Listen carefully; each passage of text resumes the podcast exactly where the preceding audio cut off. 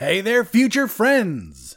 This week, Hugo and Springsteen aren't the only bosses, and we learn that sometimes you really are your worst enemy. This is the week of March 5th, 2021, and you are listening to episode 194 of Future Flicks with Billiam.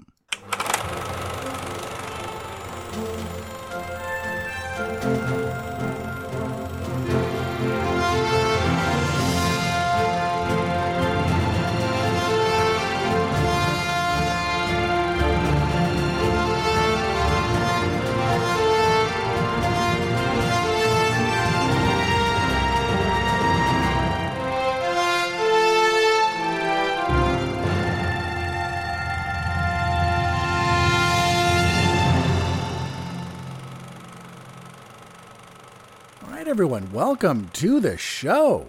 So, it is another week, thus, a new episode. And I always used to joke about that, but now it's not always a sure thing, is it? And I am sorry about that. I, I am sorry that uh, I am not a little more reliable now.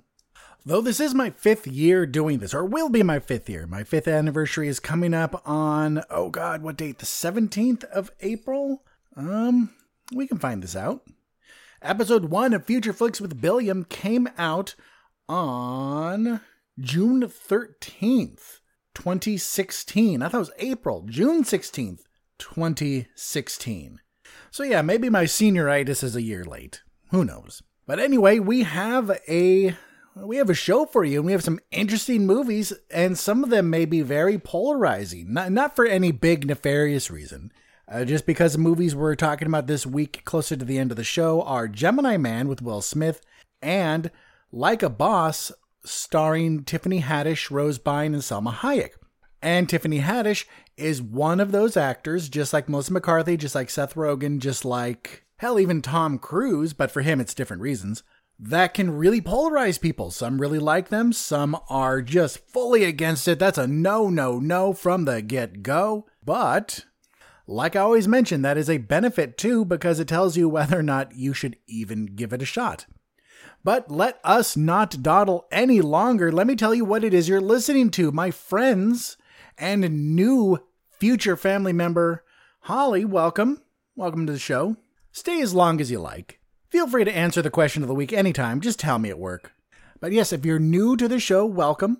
So let me tell you what it is we do here. And I always say we, but it's just me on Future with Billiam.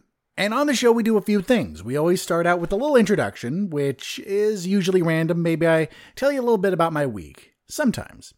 But then we jump into the news, and that's any new news that has caught my eye since the last episode. The trailer trove, which is any new trailers have caught my eye since the last episode. In both of those cases, I ask you, yes, you, if you noticed a story or a trailer that I did not mention, please let me know and I will talk about it on the next show. Normally, when COVID isn't a thing, what we do is then we get into the movies coming out during the week. That's all movies uh, streaming and in real live theaters, which were a thing once when I was young. But now, during COVID, I tell you what movies are coming out only on streaming. And then I talk about two movies available on streaming that I watched recently. It's not always streaming. Sometimes sometimes it's a movie I own that I'm super stoked on, but most of the time I try to make it so it's something on Netflix, Hulu, Amazon Prime, or Disney Plus.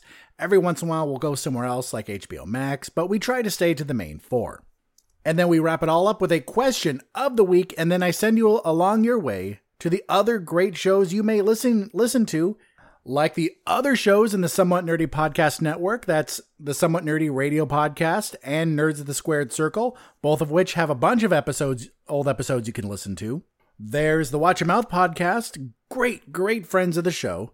And uh, we're doing fine with Robbie and Lisa, also great friends of the show. And I hope I am equally a great friend of their show. But anyway, let us jump into the first segment, which, as always, is the news. This just in from Hollywood, the news. Let's start with the icky. And the icky is that T.I. will not appear in Ant Man 3. If you don't remember or you never heard, rapper turned actor, but still kind of a rapper, T.I. and his wife are currently facing allegations of sexual abuse and drugging by multiple women.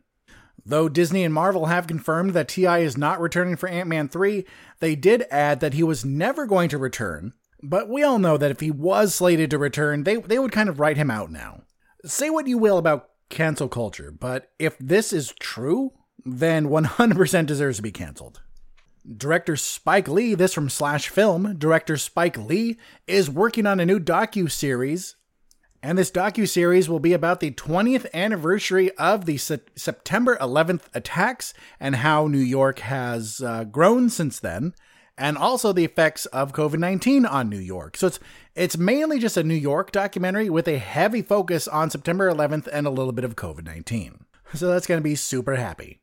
No set release date for that yet. But I did learn, and I'm super excited, that Spike Lee is going to direct a movie based on a graphic novel I really liked called Prince of Cats. Prince of Cats is an 80s themed reimagining of Romeo and Juliet, but following Tybalt as the main character.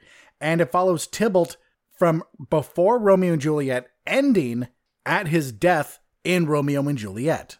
And I, am not sure if I mentioned this story last week because, frankly, I'm too lazy to listen to last week's episode. But uh, if I didn't mention it, actor for actor actor Christopher Plummer has passed away at the age of 91. He's best known for The Sound of Music. And also, if you were paying attention, this this story from Polygon, if you were paying attention to all that hubbub about what the subtitle for Spider-Man or the next Spider-Man movie was going to be, we now officially know. And I know that some people were still gun shy, going, oh, are, are, do we really know? But yes, it is now officially Spider Man No Way Home. If you weren't privy to it, for uh, just a little while during the last week, Tom Holland, Zendaya, and Jacob Batalon were throwing around fake titles for the movie. And I'm not sure if they were just having fun on their own or if it was a planned thing. You know, it was probably a planned thing, thinking of uh, how much Disney would want to make sure that it didn't accidentally get leaked. Because there still is a lot unknown about this movie, and I told you I would stop reporting on so much of it because it's getting so confusing. Because for a while we knew Doctor Strange was going to be in it, then he wasn't going to be in it, now he's in it again. Then Jamie Foxx and Alfred Molina were going to be in it, and then not be in it, and then be in it again. And then apparently it was confirmed that all the other Spider people Tom Holland and Andrew Garfield, as well as Kristen Dunst as Mary Jane and Emma Stone as Gwen Stacy were returning, but then Tom Holland said no, they're not in it, but they've been seen on set, but they weren't seen on set. I don't know anymore, and frankly, I I don't care cuz I'm going to see this movie anyway, and I am stoked for it anyway. So, whoever's in it, that's fine. I want to see this. And the fact that WandaVision is airing during all this just adds to the confusion because are we officially going to get the multiverse during WandaVision? Because it definitely hinted at that already. Like a heavy handed hint. Oh, that was actually the next story I was going to talk about. I read first from Uproxx that Tom Holland still insists that former Spider Man actors won't return. So, yeah, I'm not sure anymore, though I am going to watch the next movie. Next up, this story from winteriscoming.net apparently is a website. No, the Big Hero 6 characters aren't joining the MCU. Because people thought this, I guess? Did, did people really think that? But if you heard that rumor and you were excited for it, I'm sorry to burst your bubble, but it ain't happening.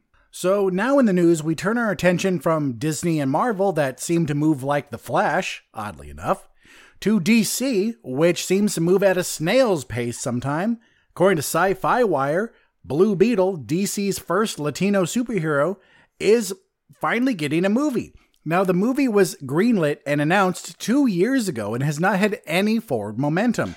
But now, apparently, according to the Wrap, actually was the people that first uh, that first broke this story. Apparently, it is moving forward. So, according to the Wrap, there are reports that Angel Manuel Soto, director of the 2020 indie film Charm City Kings, has been helmed to, or has been tapped to helm the film. Also, reportedly, the writer of the Scarface remake and the movie Miss Bala, Gareth Dunnet Alcocer, I think is how you say it, is pending the script for this, and the script will focus on the third Blue Beetle, Jamie Reyes. And my future friends, if you missed the Golden Globes like a lot of us did, Chadwick Boseman has won the Golden Globe for Best Actor. And so, unfortunately, when something like this happens, there's always a question did they win because they died? There's a question with Heath Ledger, and I'm going to argue no. I'm also going to argue that yes, their death probably had something to do with it, but also their performances were stellar. But we all know how I feel about awards award shows. They're all rigged. Not rigged in the way you think, but rigged in the way that whoever has the most money to really push their movie wins the most awards. Normally. But I do think Heath Ledger's performance as the Joker was amazing, and I think Chadwick Boseman in Ma Rainey's Black Bottom was mind blowing. He was amazing in it. And I still stand by what I said when I talked about this on the uh, when, when I talked about this on the show that Ma Rainey's Black Bottom as a movie was just a snippet of time. There really wasn't a plot besides Ma Rainey and her band trying to record an album. But what the movie delivered was a slice of life of what it was like for black musicians in uh, during that time and also giving us a vessel for two of the most amazing performances in a long time from Viola Davis and Chadwick Boseman. And the final story, my future friends, isn't really a story. It's just something funny. The xenomorphs from the Alien series are making their Marvel debut, not in the movie, but in the comic books, with the release this month of Alien number one. So before anyone says anything, no, I doubt we're going to be seeing the xenomorphs in the MCU anytime soon. All right, future friends, two more stories. The first one from the playlist, and it's just something I want to touch on because I I realize when something like this happens, you realize who you want to follow and who you want to associate yourself with. So this story comes to us from the playlist. Bill Burr is defending his former co-star Gina Carano after Mandalorian firing. He says it's fucking crazy times. He says, and I quote, it's a weird time. I don't know. I think there's just too many channels, and then you gotta do some sensational shit. I don't know what the f it is. I'm on that fucking show. Now I gotta watch what the I say. She was an absolute sweetheart, super nice person. And you know what? If she had apologized, or if she had come forward saying, you know what, I'm sorry, I was misinterpreted, or maybe I just chose the wrong words, or if she said something other than doubling down on the stupid shit she said, then maybe if she did that, maybe I would be on Bill's Burr's side with this one. Because we have to allow people to make who make mistakes, we have to allow them to learn from their mistakes, apologize, and make it right. But with her, she never tries to make it right. Reportedly, when she was talking to Disney behind clo- in a closed doors meeting, she doubled down on that shit, insinuating that being a conservative in these these days is like being a Jew during the Holocaust. Are you fucking kidding me? Mocked people's preferred pronouns, mocked safety measures during a pandemic, and you know what? She is exercising her free speech. She said that shit. But then Disney is also exercising their right as a company, not a government organization, to say, you know what, F- you, get out of here. And with Bill Burr, I've always been kind of 50 50 because he is an asshole. He, at least he comes across as an asshole to me. And I don't know how much of that is him and how much of that is the character he's built up as a stand up comedian. Because when all this Gina Carano shit was going down, uh, people I follow on my movie Instagram page certain people were like, "Oh, I I stand with Gina." I'm like, you know what? I don't want to have to deal with you. And now supposedly Ben Shapiro is going to finance a movie Gina Carano's doing. Really, Ben Shapiro? But you know what? Let's end on a maybe not a great note, but at least a happier one. My friends, this from Slash Film. Have you been asking yourself why don't we have more cartoon live action hybrid movies? Why aren't there more of them? Good news! They have finally found a director for the live action animation hybrid Hello Kitty movie. Yay, finally! Jennifer Coyle and Leo Matsuda will be directing the film, and so far there's not much known about the plot. And I'm just wondering what the f- plot can there be? It's not like Hello Kitty has a plot. Hello Kitty is just a an icon used to sell like kids jewelry and pens and paper and shit. I don't know. But with that, my future friends, it is time to take our first break, and we will be right back after this word from our friends at the Somewhat Nerdy Podcast Network. Please stay tuned. Are you looking for a nerd podcast that touches on every walk of nerd culture? Well, look no further. Somewhat Nerdy Radio is the podcast for you. We cover nerd culture, news, new movie reviews, bad movie reviews, video games, comics, with sprinkles of nerdy nostalgia throughout. Somewhat Nerdy Radio is a flagship podcast of the Somewhat Nerdy Podcast Network. Find us on every podcast app or stream it on somewhatnerdy.com. Good journey, nerds. All right, everyone, we are back. We are back with everyone's favorite segment, the Trailer Trove. Avast and welcome to the Trailer Trove.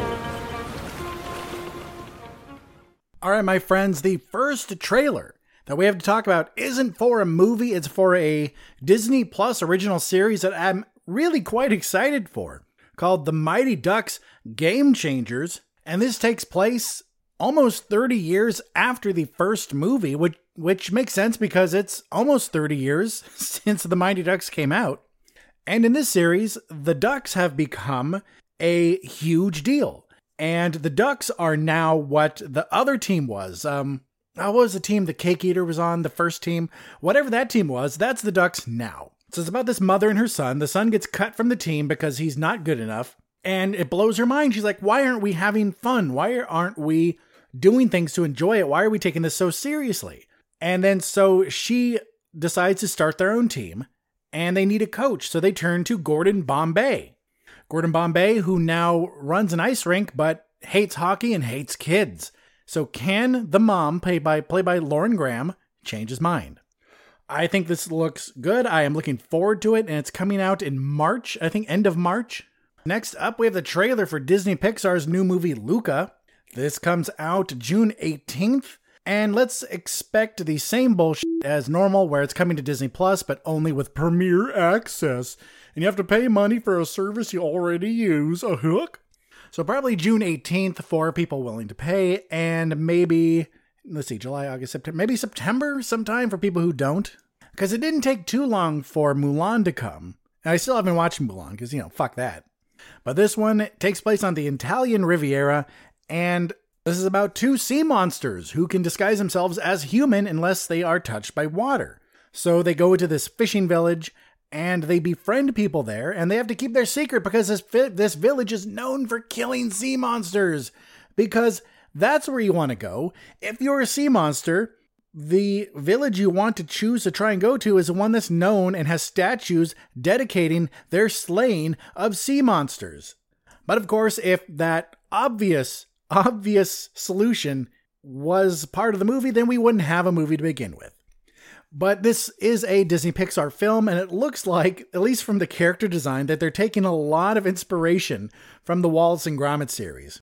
Just look at their mouths. I mean, come on, that's a Wallace and Gromit mouth right there. But this does feature some voices, and right now, all the ones I know are Jacob Tremblay, Maya Rudolph, and Jim Gaffigan. And you know what? We have some new teaser trailers for Godzilla vs. Kong, and my god, don't don't give me any more of these because it's hard to put on pants now because it's just sticking out. My, my nerd boner is so huge, I knock things over with it.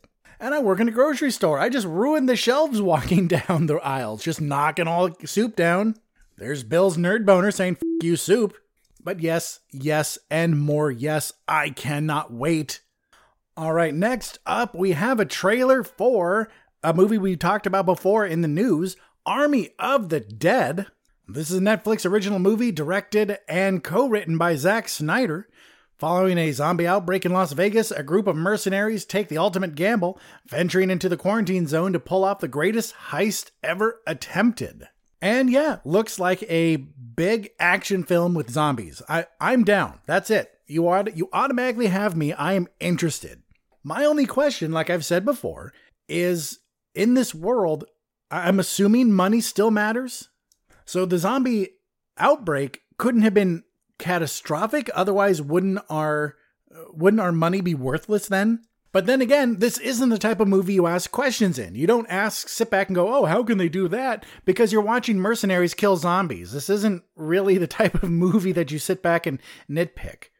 He says after nitpicking it and the fun thing is, by the time this comes out, we will have seen the Snyder Cut. So maybe we should be even more pumped for this, or maybe people are just going to be a little scared just because of maybe the Snyder Cut was bad or maybe it was amazing. We will see. Because you know, you know for a fact we're going to be talking about the Snyder Cut on this show. And my future friends, the final trailer, um, I had saved it that watching it was going to watch it before I talked about on the show. I didn't realize was just the same trailer we've already talked about for the Marturian, uh, Marturian, I think. Uh, the movie, uh, based on the true story about the dude who was supposedly the one who recruited the terrorists in the 9 11 attacks, was held in Guantanamo for six years without even a trial, and the people who come to defend him. And this is going to be good. But the thing with this film is that it falls in this weird kind of category for me, where it seems like an Oscar bait film, but also it's not, because we've seen movies like this come out that just smell like Oscar bait, but they are on some streaming service, so you know they're probably never, never going to get a recommend uh, recommendation, probably never get nominated because all of these voting bodies are still so against movies from streaming services being considered. But one day when they are, we can look back at that and go, yeah, that's obvious Oscar bait. I think the movie looks good, but of course also infuriating because crimes were committed at Guantanamo that were never really answered for. People's lives were ruined just because they had brown skin and lived in the Middle East, and that was terrible. Well, my future friends, let us end the trailer trove as we take a break and hear a word from our friends at the Nerds of the Squared Circle podcast, and we'll be right back with the movies. Nerds of the Squared Circle on someone SomewhatNerdy.com. Nerds of the Squared Circle on SomewhatNerdy.com. Nerds of the Squared Circle on SomewhatNerdy.com. Hi, I'm Sam Jericho of SomewhatNerdy.com's Nerds of the Squared Circle. Join me, Snarf Chris. and The dude with the headband. we talk about Wrestling. and More wrestling. do you like wrestling? Yeah! Then you should listen to our podcast. Do you not like wrestling? You should still listen to our podcast. SomewhatNerdy.com's Nerds of the Squared Circle. Subscribe to us on iTunes or your favorite podcast app today. Nerds of the Squared Circle on SomewhatNerdy.com. All right, my future friends, we're back with the films that are coming out this week on streaming, and we start with one called Stray. In the world of Zeytin, a stray dog lives the life on the streets of Istanbul. This is a documentary, and if what I'm getting from some of the early reviews is right, it's a commentary on the life of people in Istanbul told through the eyes of this dog. Uh, let's talk about sometime other than now. Uh, Stray was coming to video on demand, so is this one, sometime other than now. Seeking redemption, a middle aged man drives across the country in search of the daughter he abandoned as a child. This stars Kate Walsh from Grey's Anatomy, Donald L- Logue from Gotham, I think, Trieste Kelly Dunn from Banshee, and Alexa Swinton from Billions. And my future friends, if you hear noises in the background, um, we realize we haven't let our cats play with their tunnel for a while, so we brought it out and they are going batshit. But let's talk about sometime other than now. You know how I said that movie coming out on Amazon Prime, the Ma- Marturian or whatever, seemed like Oscar bait? We can say things like that because you and I, we're familiar with movies. We know films. So, in the same way, we can tell a film like that is award season bait sometime other than now is one of those movies that's- just gonna make you cry. Because what kind of heartless bastard could watch a old man driving across the country to make amends with the daughter he abandoned? Who how can we watch that with dry eyes? Who who are we? We're not mark zuckerberg. We have emotions. So if you like movies like this then you know this movie is for you if you watched the leisure seeker if you watched that one from a few weeks back with Colin Firth, and oh god, who is the other one? Stanley Tucci. If you watch movies like that, then this one is for you. Next up, we have to talk about The Affair, coming to video on demand. Lysel Lunder, I think, and her friend Hannah are linked by a lifelong relationship and an exceptional house built by the architect von Abt for Lysel and her husband Victor in Czechoslovakia in the early 1300s, 1930s. This stars Hannah Alstrom from Kingsman, The Secret Service. You know, she was the one that bribed Eggsy with butt sex to save the world. And I'm not trying to slut shame the character, that's just the most memorable role I know her from. So, what we have here is a period piece focused around a lesbian relationship. So, yay for you if you like that. Next up, we have a movie called The Devil Below coming out on video on demand. There is an abandoned place nestled deep in the Appalachian country where underground coal miners have been ablaze, or where underground coal mines have been ablaze for decades. Huh, Silent Hill, anyone? When a team of researchers try to find out how the fire started, they soon discover something more startling than the mystery that sent them there. They are not alone. This stars Will Patton from Armageddon, Aiden Canto from Designated Survivor, and Jonathan Sadowski from Young and Hungry. And if movies have taught me anything, it's this following lesson that nothing good happens in the Appalachian Mountains.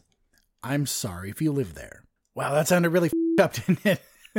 I'm sorry if I offended you if you live there, but let's be honest, Hollywood isn't exactly kind to you. All right, let's talk about a movie called Sun, another VOD movie. When a young boy contracts a mysterious illness, his mother must decide how far she will go to protect him from the terrifying forces in her past.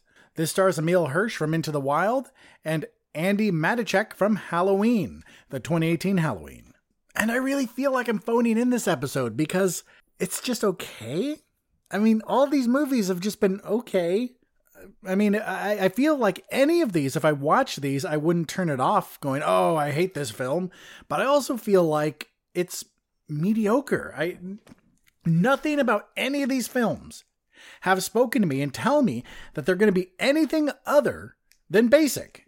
Just because a movie like The Affair or sometime other than now can hit you in the feels doesn't mean it's going to be good because it's not hard to hit someone in the feels. Just kill a family member, kill a dog, kill a cat, kill kill something, have someone lose their memory. It there's a million ways to hit someone in the feels. And my future friends, speaking of Oscar bait, the next film, again coming to VOD, Crisis. Three stories about the world of opioids collide. A drug trafficker arranges a multi cartel fentanyl smuggling operation between Canada and the US.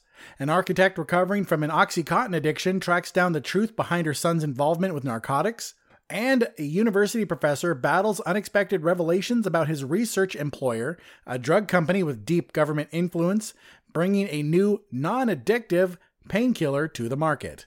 This stars Gary Oldman from The Dark Knight, Armie Hammer from Call Me By Your Name, Evangeline Lilly from Ant Man, Greg Kinnear from Sabrina, Michelle Rodriguez from The Fast and the Furious, musician Kid Cudi, and Lily Rose Depp from Yoga Hosers.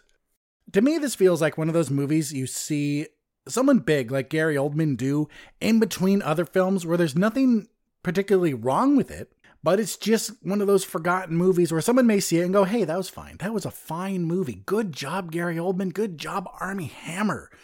Good for you. Well, maybe not Armie Hammer. You're you're still kind of iffy, aren't you? Good for you, Evangeline Lilly. Yeah.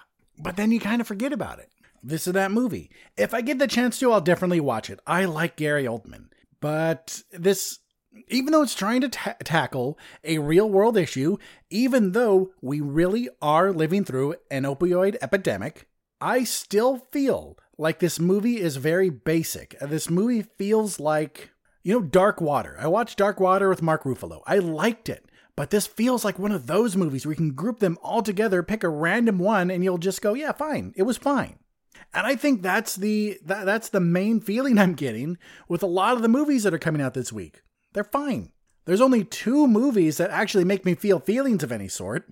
And of course, I'm saving those for the end. But you know what? If you watch this, tell me. Eh, hell, if you watch any of these movies, tell me. Tell me what you thought.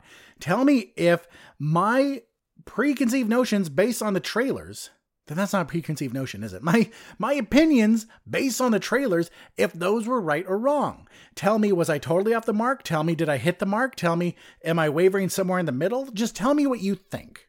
But let's move on to the next movie, another VOD one, and the last VOD one, the rest we know for sure where they're coming out, is Pixie. To avenge her mother's death, Pixie masterminds a heist but must flee across Ireland from gangsters to take on the patriarchy and choose her own destiny.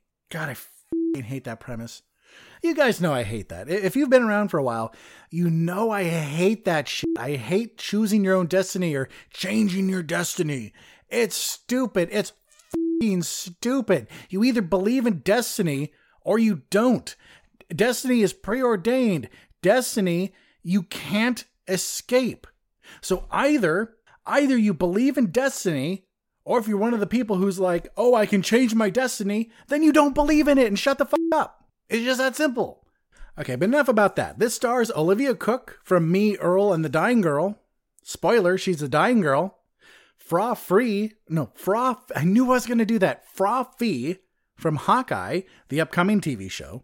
Rory Fleck Byrne from Harlots. Ben Hardy from Bohemian Rhapsody. Colm Meaney from Star Trek Deep Space Nine. And Alec Baldwin from The Hunt for Red October.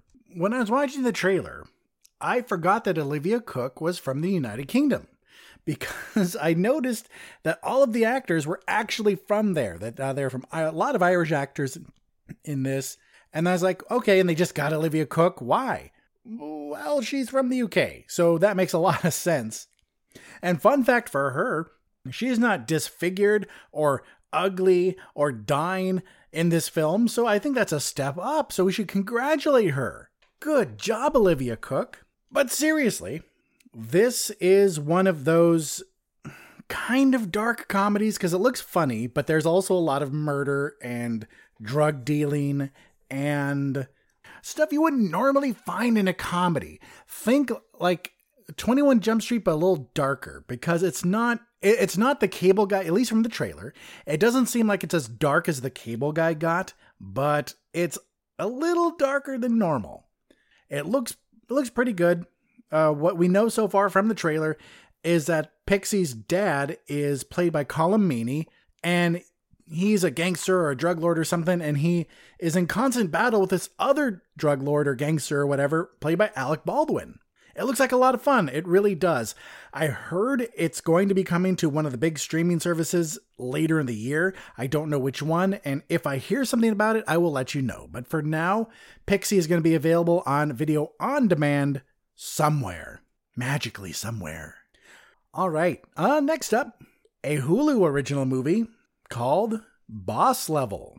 A retired Special Forces officer is trapped in a never ending time loop on the day of his death. Yes, another time loop movie. And that wasn't sarcastic happiness. I like these.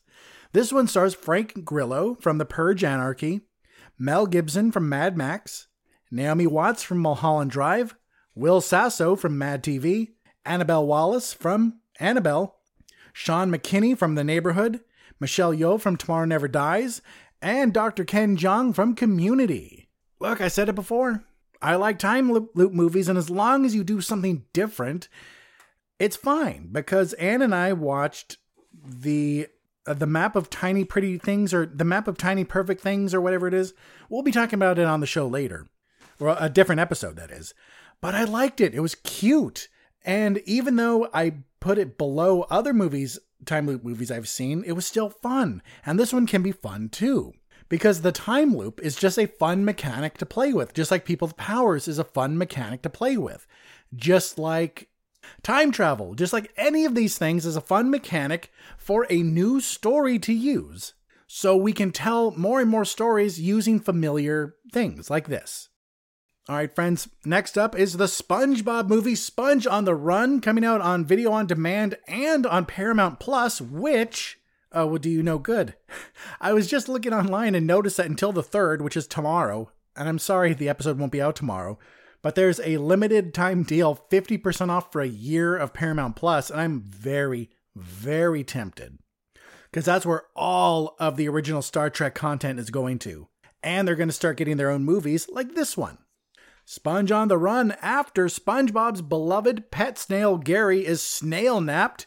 He and Patrick embark on an epic adventure to the lost city of Atlantic City to bring Gary home. This features the voices of the original cartoon as well as Keanu Reeves, Reggie Watts, Awkwafina, Snoop Dogg, Danny Trejo, and Tiffany Haddish.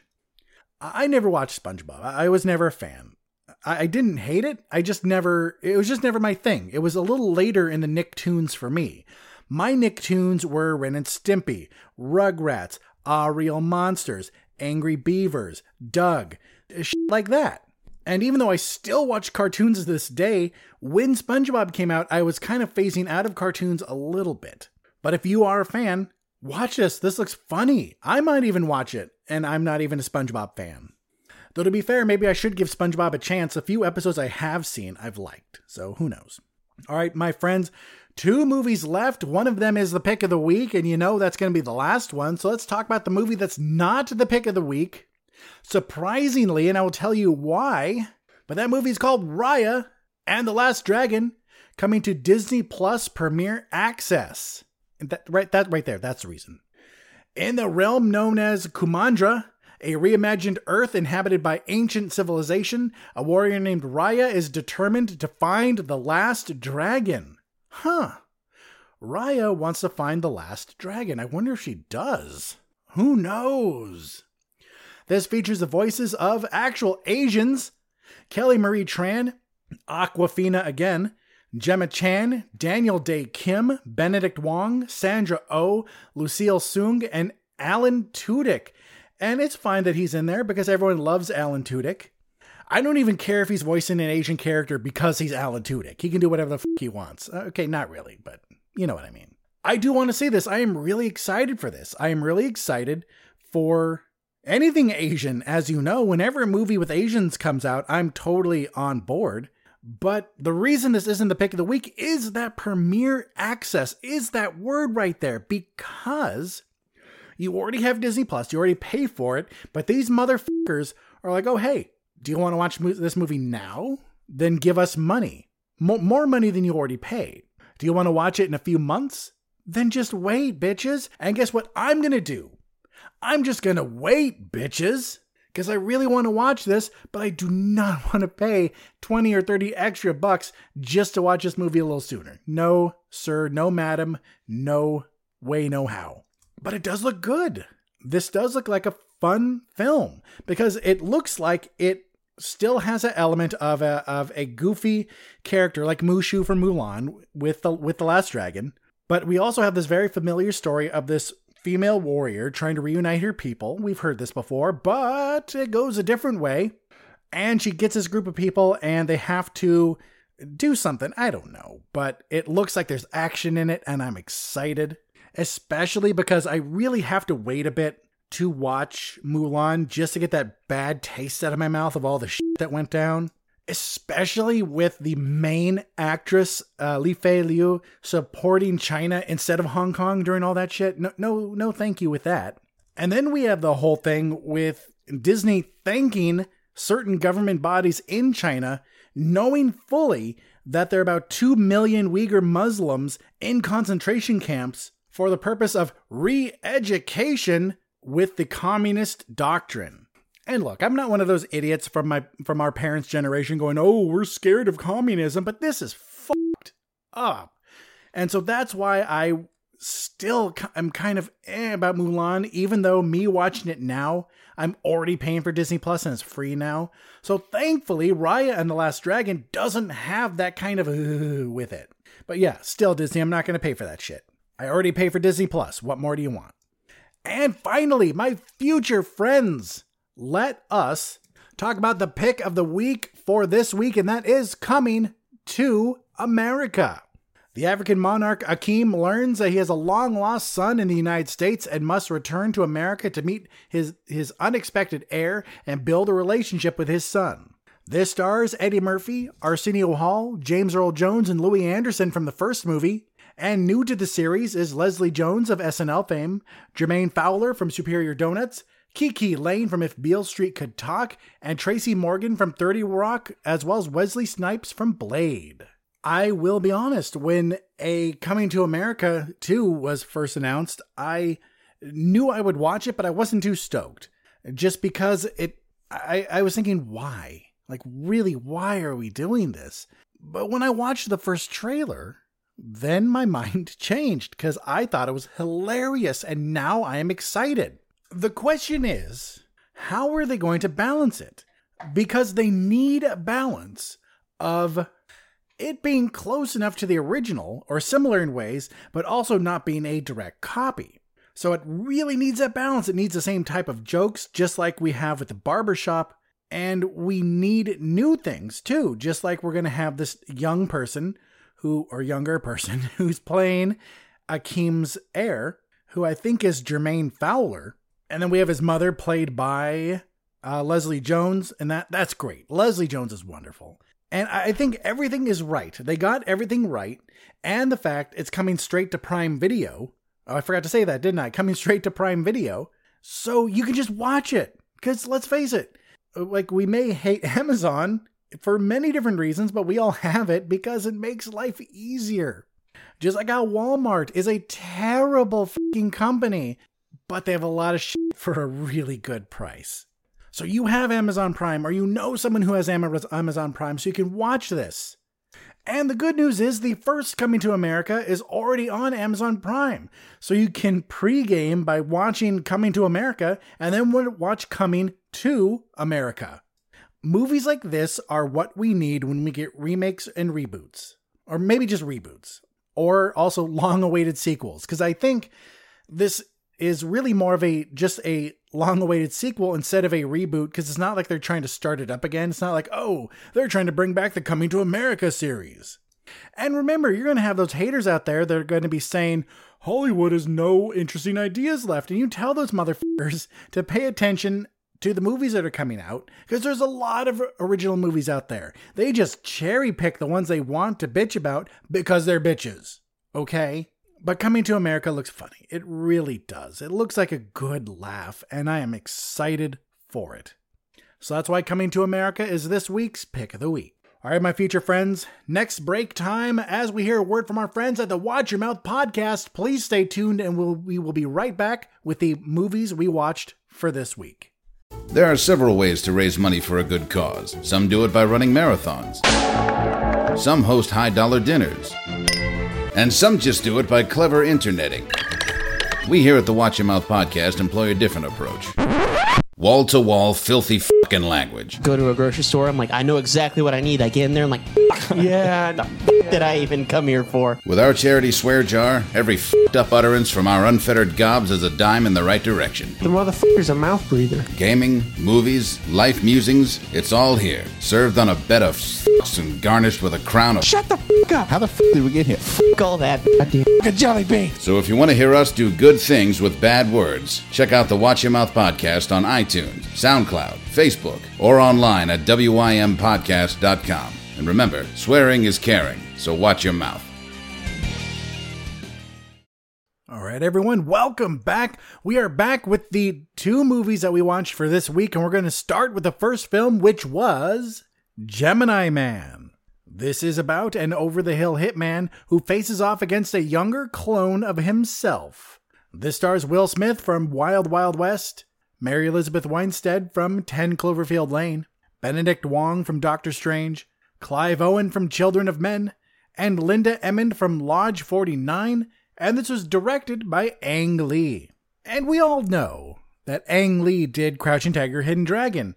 And what I failed to realize, what I didn't put together, what I didn't add up and get a sum for, was that Ang Lee has done more than I thought. Because whenever I thought about Ang Lee, I always thought about action. And then I'm looking at his IMDb page and going, oh yeah, he did Brokeback Mountain. Oh yeah, he did Sense and Sensibility. Not a lot of fighting in Sense and Sensibility. I forgot he was such a well-rounded director. But this this movie was a action film through and through, a sci-fi action film.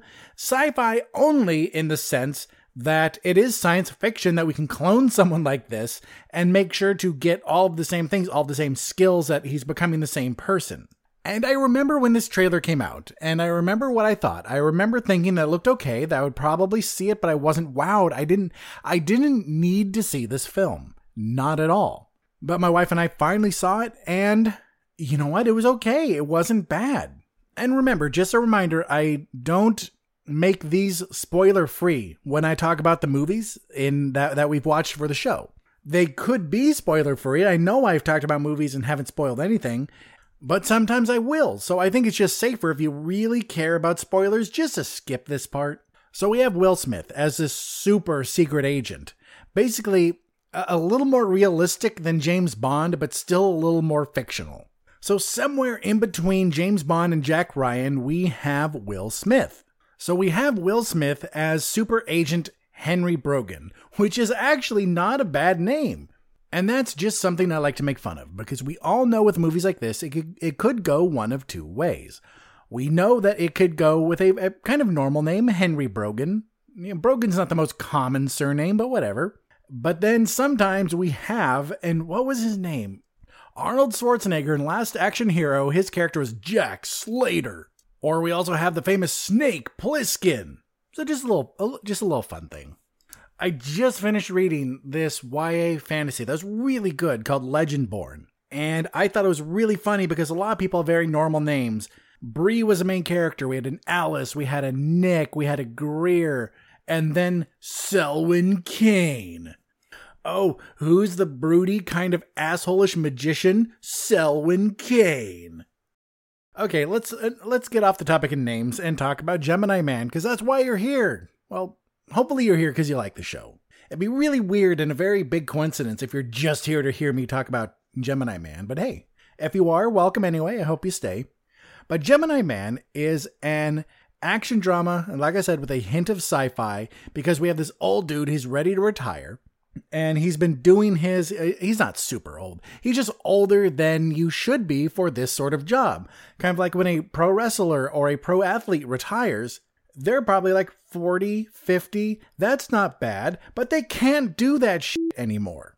That's why when it comes to the WWE, I'm so glad The Undertaker has finally retired because it wasn't entertaining anymore. He is a legend. I remember watching him when I was growing up. He was amazing. But each time he came out, the matches were so painful. I was so scared he was just going to die. But anyway, Will Smith's character, uh, Henry Brogan, is uh, ready to retire. He's been doing the secret agent thing for a while. He's killed so many people. And he says, okay, bye, I'm going to retire. I totally trust you not to spy on me and follow me and try to have me killed. Not. And so he does find out there is a plot against him because some bad guy behind the whole whatever secret organization it was, I forgot. But they want him dead because this guy thinks that Brogan knows that this guy did something dirty, even though he doesn't. And who does he send to kill the best secret agent? His clone that he was raising as his adopted son, because that's normal. But first, they have someone else watching him, played by Mary Elizabeth Winstead, and then he gets his old friend Benedict Wong, and they make this really nice group, and I really like it. And I was wondering for a bit, as the movie is going on, were we going to have this? Oh, what's the saying? December June relationship? Uh, July January? I don't know. This relationship between Henry Brogan and Danny Zakaretsky, I think is how you say it, Mary Elizabeth Winstead's character. So we're going to have this relationship between two people substantially different ages. And you know, it happens and nothing wrong with that, but it's just I I didn't want it because I wanted this to be an action film. And this didn't feel like one of those 90s, early 2000s action films where we do expect a romance and it's cheesy and you know it's never going to last, just like Keanu and Sandra Bullock in Speed.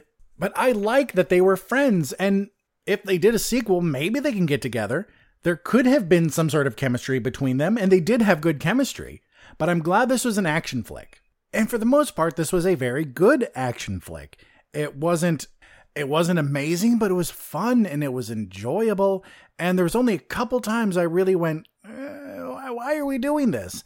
And one of those times was when they killed Benedict Wong for no reason. And and no one had time to mourn the death because it was happening right when when everything was ending. And so it felt pointless. So it felt pointless and that made me mad. Because this if this was a more serious movie if this was a serious drama instead of a action serious action film then i would have said that maybe they did this to show that death could happen any time in a situation like this and it would have been a very a very good moment but for the type of film it is to have a death like that that doesn't serve any purpose that doesn't drive the main character that doesn't have this moment of tragedy for the group it just felt wasted. But let's talk about the big question. Let us talk about the big question when it comes to Gemini Man. Because you remember, if you do, when this trailer was coming out, or, or when the trailer came out, I had an issue. I had the issue that this digital de aging of Will Smith had to be pretty damn good. And in the trailer, it kind of looked iffy because Will Smith played his own younger self and they digitally de aged him. And it was. Oh, it was okay. There sometimes it was really good. Other times it just looked wrong. Like you're watching scenes with Junior in it, and it was wrong. Not in any particular way that I could point at, going, oh, there it is, it's the nose, or he has fucked up eyes, or it's his mouth is on his forehead. There's nothing, there was nothing like that. It just felt off. But luckily, that didn't happen a lot, and even when it did, I could kind of just focus on the action because it's still weird technology. It looks, it can look good, and it's impressive that we can do it. But when you're relying so heavily on it, and please keep in mind, I still haven't watched The Irishman, so I don't, I can't critique it compared to that. But it wasn't bad for being a fairly new thing to Hollywood, but it could have been better. And then later, near the end of the movie, when the even younger version, when the second clone was found, luckily we didn't see much of him because that one looked even weirder. And there were so many times in this film that it could have tried to be so much more. And I'm glad it didn't, because we could have had a commentary on on soldiers, on the life of a soldier and what it's like for them. We could have had a commentary on sending young men to war. We could have had commentary on so many aspects of war and espionage and all this stuff, but instead it was just an action movie, and I liked that because that's what I wanted. Will Smith, as always, is good. We know Will Smith is good. He is a solid actor. He seems like a really nice guy, which always helps. I really like Mary Elizabeth Winstead. I think she has a an amazing future in Hollywood ahead of her. She's already done so much. Clive Owen, great bad guy. You just always want to punch him in the face. And then he can turn around and be just the most charming dude in a movie. He's amazing. Benedict Wong, I just want more Benedict Wong because I don't think we get to see enough of him in the Doctor Strange movie. Uh, we hardly saw any of him in the other Avengers movies, but he was there. He was good in The Martian and Sunshine. He's a really good character actor, but I want I want to see him more. And we saw more of him in this. He did have a nice role. It was just his unfortunately timed death, which I had a problem with. So Gemini Man was a good spy movie. It was a good action movie. As an action movie, it was a little more grounded than some of the uh, some of the movies we're used to, but it was still good. And it knew what it was. It didn't try to be more. It didn't try to have some huge lesson behind it. It, it was just, we have this interesting idea for a story. We're going to do it. We're going to present this action film. We're going to digitally de-age Will Smith, and it's not going to be that bad. Here you go. And on this show, I talk a lot about knowing what you're getting into when you see a movie. Because a lot of times I will see reviews for a movie like this, and then I see people picking it apart like they were trying to pick apart Schindler's List or Gone with the Wind or some classic award winning film. And I see this review right here on IMDb by user NL31303. Great name, buddy. But it's great. It the title is just decent action thriller. And he and he or she or they says underrated, definitely flaws in script, but overall far away from a disaster. I would say it's a 6.5 to 7, worth a C. And despite some weird choices in the grammar, that's great. I liked it. I liked it more than this person did, but that's a great review. Because it, it seems like they knew what they were getting into. It's like they were prepared to watch a movie like this, and that's all I ask. That's all I ask from you, my future friends if you do watch this movie, know what you're getting into and you're going to enjoy it. Is it great? No, it's not great. It's just good. It's just a good film. And for me, because I liked it a little more than that person, Gemini Man gets an 8 out of 11. All right, my future friends, let us take our final break as we hear word from our friends at We're Doing Fine with Robbie and Lisa. Please stay tuned. Hi, I'm Lisa. And I'm Robbie, and we host a show called We're, We're Doing, Doing fine. fine. We're friends from across the ocean. I'm from Scotland. And I'm from California. Join us every week as we chat about biscuits, You mean cookies? Brexit. Whatever's going on here, who knows? Almost dying. Why we're single. Popular culture. And basically everything and anything that can distract us from this postmodern hellscape we're all living in. Because we're, We're doing fine. All right, welcome back to the show. It is time for the final film of the week, and that is called Like a Boss. Two friends with very different ideals start a beauty company together. One is more practical, while the other wants to earn her fortune and live a lavish lifestyle. This stars Tiffany Haddish from Night School, Rose Byrne from Insidious, Salma Hayek from Dogma, Billy Porter from Pose, Jennifer Coolidge from Legally Blonde, Jacob Latimore from Detroit, Karan Soni from Deadpool, Jimmy O Yang from Fantasy Island, and Ryan Hansen from, from Veronica Mars. You guys know I like Tiffany Haddish, right? You you know that. And I always mention her when someone like Melissa McCarthy comes up, or Seth Rogen, or one of those other very, uh, very polarizing figures come up, just because she's one of them. The fact that she's in a movie, just like the fact that the other people I mentioned are in a movie, can just 100% turn someone off. So if you're one of those people who don't like her, then skip it. It's easy, easy peasy. But for those of us who like her, or at least don't mind her, this is a good film to watch. Especially because Rose Byrne is in it, Salma Hayek is in it, Jennifer Coolidge. Jennifer Coolidge is a gem. She is the most slept on actress in so long because she can just sell whatever she does. All of her characters that I've seen are different, but a little the same. Like she has her, she has her way of presenting them that's so very Jennifer Coolidge, even if her characters are very different in other ways. And if you've never seen the show Joey, that was the spin off to Friends, which I still believe Joey was a better show than Friends because I can rewatch Joey and I have no interest whatsoever in ever watching Friends again. If my wife one day says, Hey, husband, I want to rewatch Friends, I'll be like, Okay, sure. But I will never request it because I think the show was good once and that's it. Joey, on the other hand, is a delight. And it's a shame it only got two seasons, and Jennifer Coolidge was a wonderful part of that, playing Joey's agent. But enough about that. Like a boss.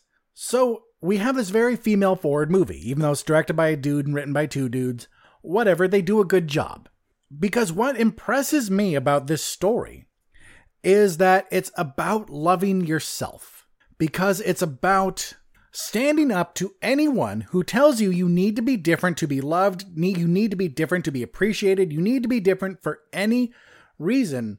It it tells you you should be you. And that is told in two different parts of the story because we have the story of Tiffany Haddish and Rose Byrne as Mia and Mel because we have them and they're they've been friends for years and years and years. And then Claire Luna comes in. Claire Luna, this big beauty guru, this mega millionaire, uh, because of cosmetics, comes in goes, Hey, I have some ideas. I want to buy your line. And so this starts to drive a wedge between Haddish and Byrne, between Mel and Mia. Because we have Mia, played by Haddish, going, Hey, I'm, I'm okay the way things are. I'm okay with us being us. But we have Mel, who strives for more, who wants the riches, who wants the lavish lifestyle. But what I liked about how the story came out was that it wasn't just a one sided thing. It wasn't just Mel changing and Mia having to either put up with it or leave. Mia had some learning to do too. So it just wasn't all on Mel because she wanted more. It was a lot on Mia because she didn't understand how much Mel did do for her. So we have this story of being yourself and appreciating what you have, told through their relationship and the roller coaster of it throughout this movie, and throughout the the whole idea of their makeup line.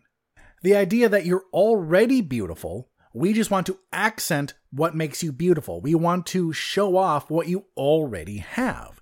Because then we have Ron and Greg, two friends who are competing with Mel and Mia for this spot under Claire Luna's cosmetic umbrella. And their whole thing is, you ugly, we need to cover that shit up. And their sort of gross frat boy energy, instead of being instead of being shunned by Claire Luna and her group, is actually revered. It's they're like, yes, yes, that's exactly what we do here. We make this makeup so women can cover up they their ugly ass faces.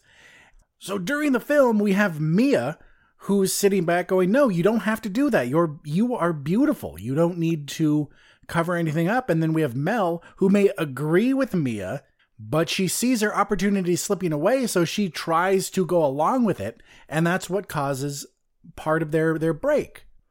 But let's be honest. You don't watch a comedy like this for the moral lessons. You don't. It just so happens that this movie had one, and I liked it. And I liked how the moral lesson was seen in both their their ideology as a business and in their own story. I thought this was a really well done film. I laughed and I realized I just want more Billy Porter and Jennifer Coolidge together because they were great together. Jennifer Coolidge, I just love. Billy Porter, fantastic. I'm a big fan of Karan Soni. I like him, but he was just okay in this. Uh, his character really didn't have much. He, he was just the uh, assistant to Claire Luna, but this was a fun film.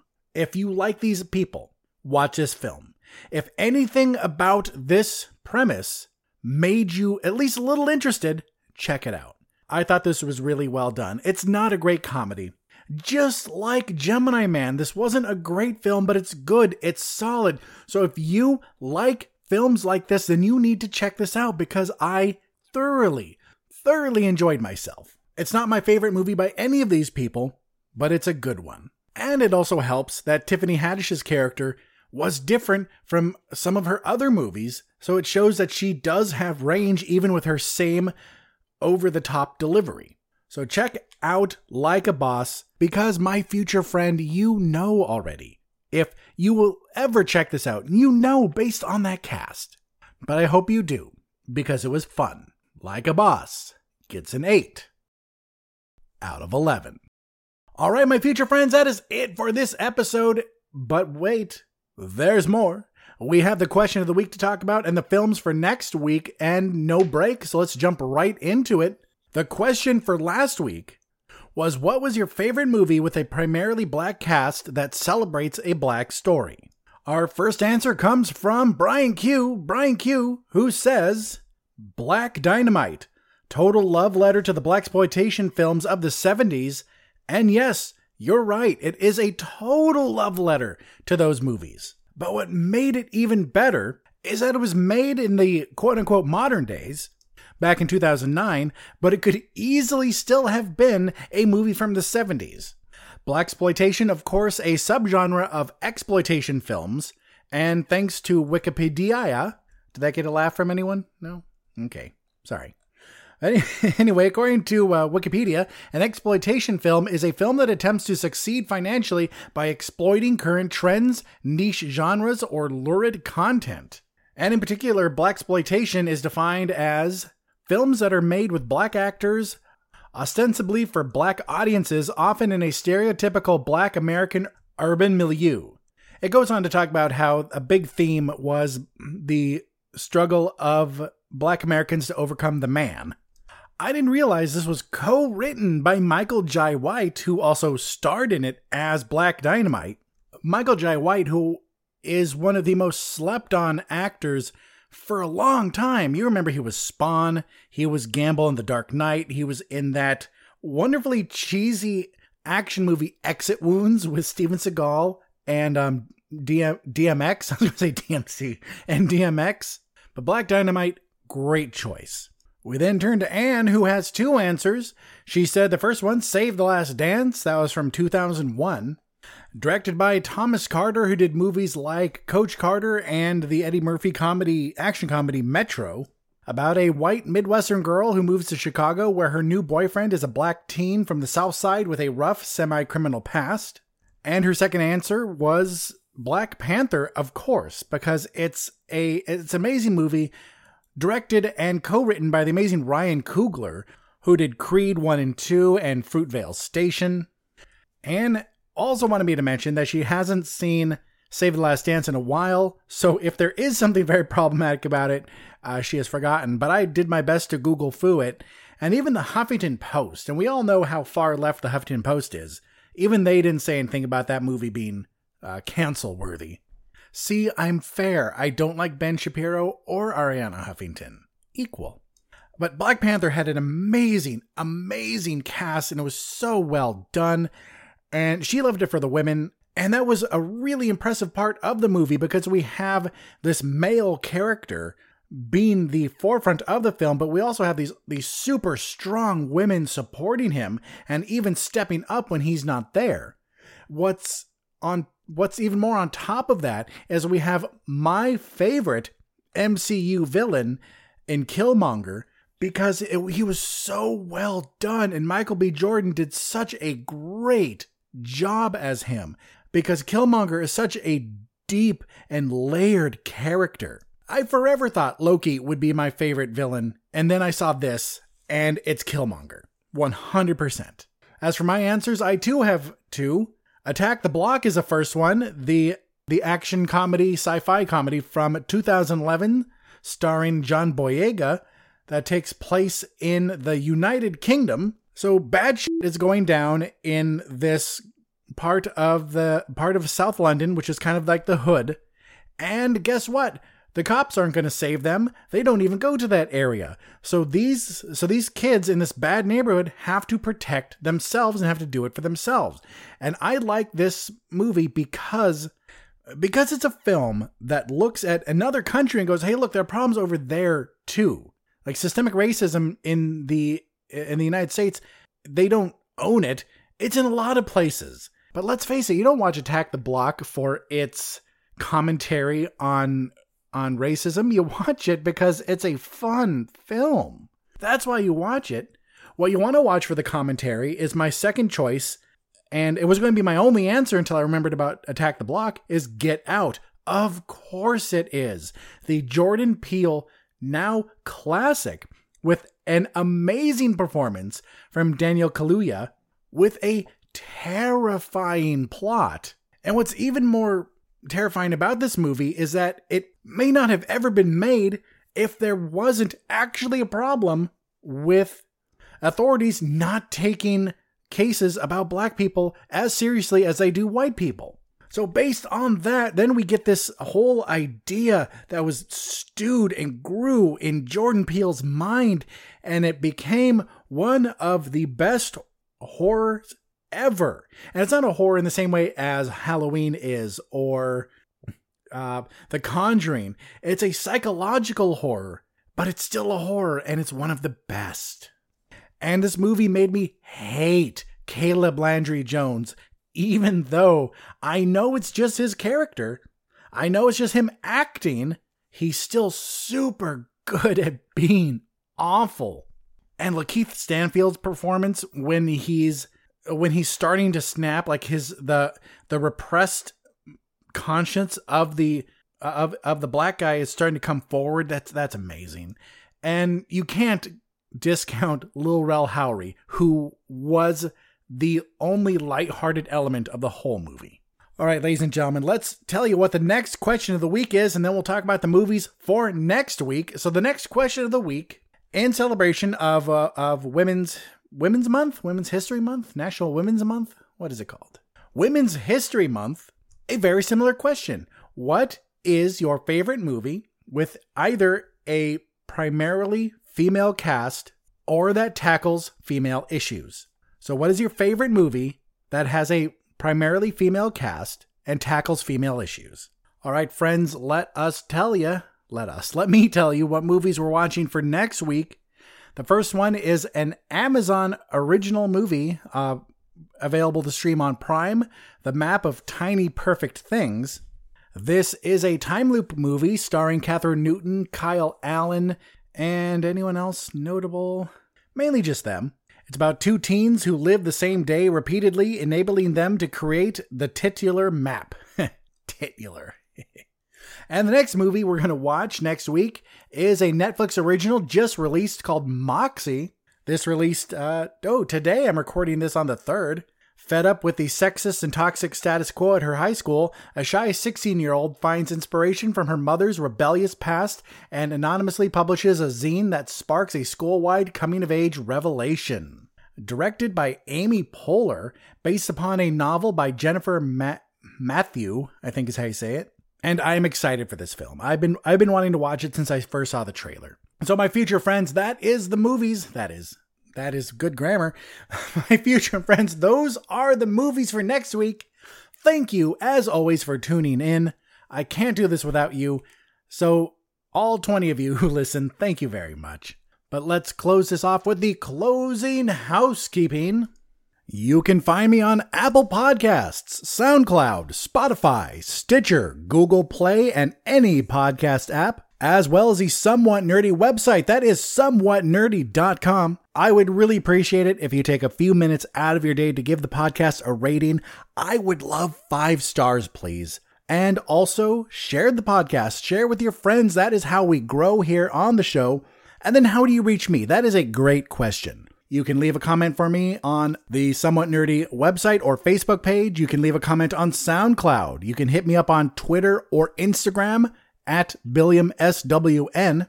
You can email me at billiamreviews at gmail.com. And please consider supporting the show on Patreon. You can find a link in the show notes and also on the Somewhat Nerdy site. Be sure to check out the other shows in the network, Somewhat Nerdy Radio and Nerds of the Squared Circle. Don't forget to support the friends of the show. You've heard their ads tonight.